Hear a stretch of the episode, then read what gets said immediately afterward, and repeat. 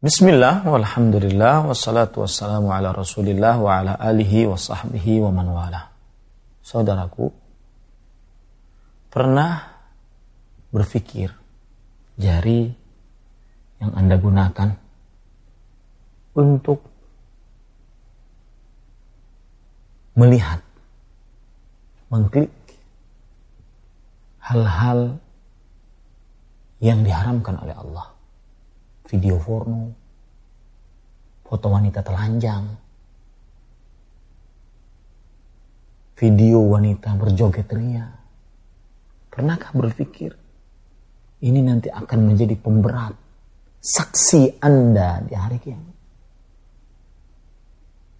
Allah Subhanahu wa taala berfirman, "Wa qalu li juludihim lima syahidtum alaina?" Qalu antaqana Allah Mereka manusia berkata kepada kulit mereka, "Kenapa kalian bersaksi sebagai saksi pemberat atas kami?" Maka kulit akan berkata, "Allah yang telah menjadikan kami berkata, sebagaimana Allah Subhanahu wa taala sanggup menjadikan segala sesuatu berkata. Apa yang akan Anda jawab? Ketika Allah Subhanahu wa taala bertanya, "Kenapa Anda klik itu?" Dan yang lebih parah lagi, kenapa Anda sebar itu? Ketika Anda mengklik untuk menyebar konten video porno konten wanita-wanita tidak menutup aurat. Konten wanita-wanita yang berjoget ria dengan erotisnya. Bukankah Allah Subhanahu wa taala melaknat orang-orang yang menyebarkan perbuatan fahisyah? Laknat loh. Bukan sembarang, laknat. Diusir, dijauhkan dari rahmat Allah Subhanahu wa taala. Innal ladzina yuhibbuna al-fahish yuhibbuna an tashi'al fahishatu fil ladzina amanu lahum azabun alimun fid dunya wal akhirah. Sesungguhnya orang-orang yang menginginkan untuk tersebarnya perbuatan fahisyah bagi mereka siksa yang pedih dilaknat oleh Allah di dunia dan di akhirat.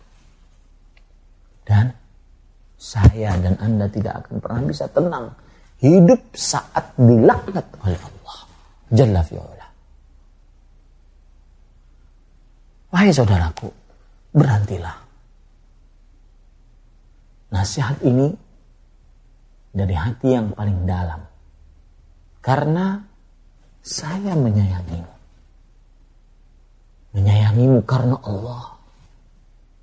Kita tidak ingin mati dalam keadaan sedang menonton video porno.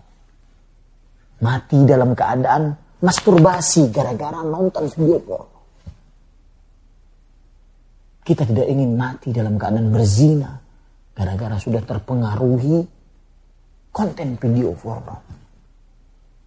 Kenapa demikian? Karena yang mutul insan ada ma'asya alaih. Seseorang akan mati sesuai dengan kebiasaan. Yang biasa ngeklik hal-hal yang diharamkan, dia mati saat klik tersebut. Dan ketahui baik-baik, tidak ada keburukan paling hina di dunia yang didapati oleh seorang hamba dibandingkan mati dalam keadaan su'ul khatimah semua kehinaan bisa ditanggung oleh manusia. Miskin, penyakit. Tapi kalau sudah su'ul khatimah, tidak ada keburukan apa pun yang paling hina dibandingkan su'ul khatimah. Maka nasihatku karena Allah. Aku menyayangi dirimu. Berhentilah. Sekarang berhenti. Jangan tunggu menit depan. sekarang. Buang, hancurkan, dan jangan pernah taruhan dengan iman. Wassalamualaikum warahmatullahi wabarakatuh.